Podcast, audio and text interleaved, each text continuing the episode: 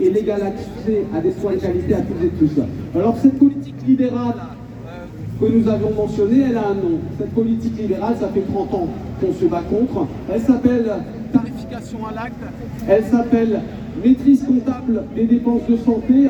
C'est une politique qui n'a que faire de la satisfaction des besoins. Rappelons-le, la rentabilité d'un hôpital public, d'une structure des besoins. Ce n'est pas de faire rentrer du fric.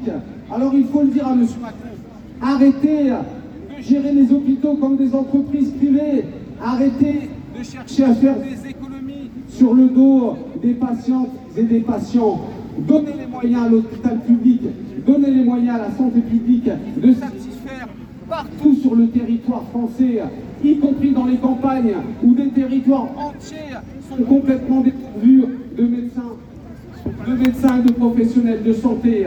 Alors bien entendu, aujourd'hui, nous nous intéressons tout particulièrement à la fermeture, au projet de fermeture de Michel et de Beaujon.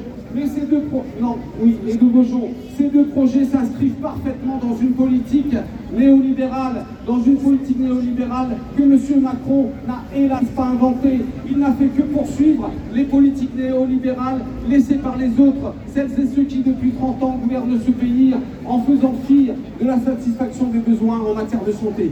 Alors avec vous, nous allons continuer, bien entendu, pour dénoncer et pour sauvegarder l'hôpital public, les hôpitaux Bichat et Beaujon, car comme il l'a été dit, cette restructuration ne va pas dans le sens de la satisfaction des besoins en matière de santé.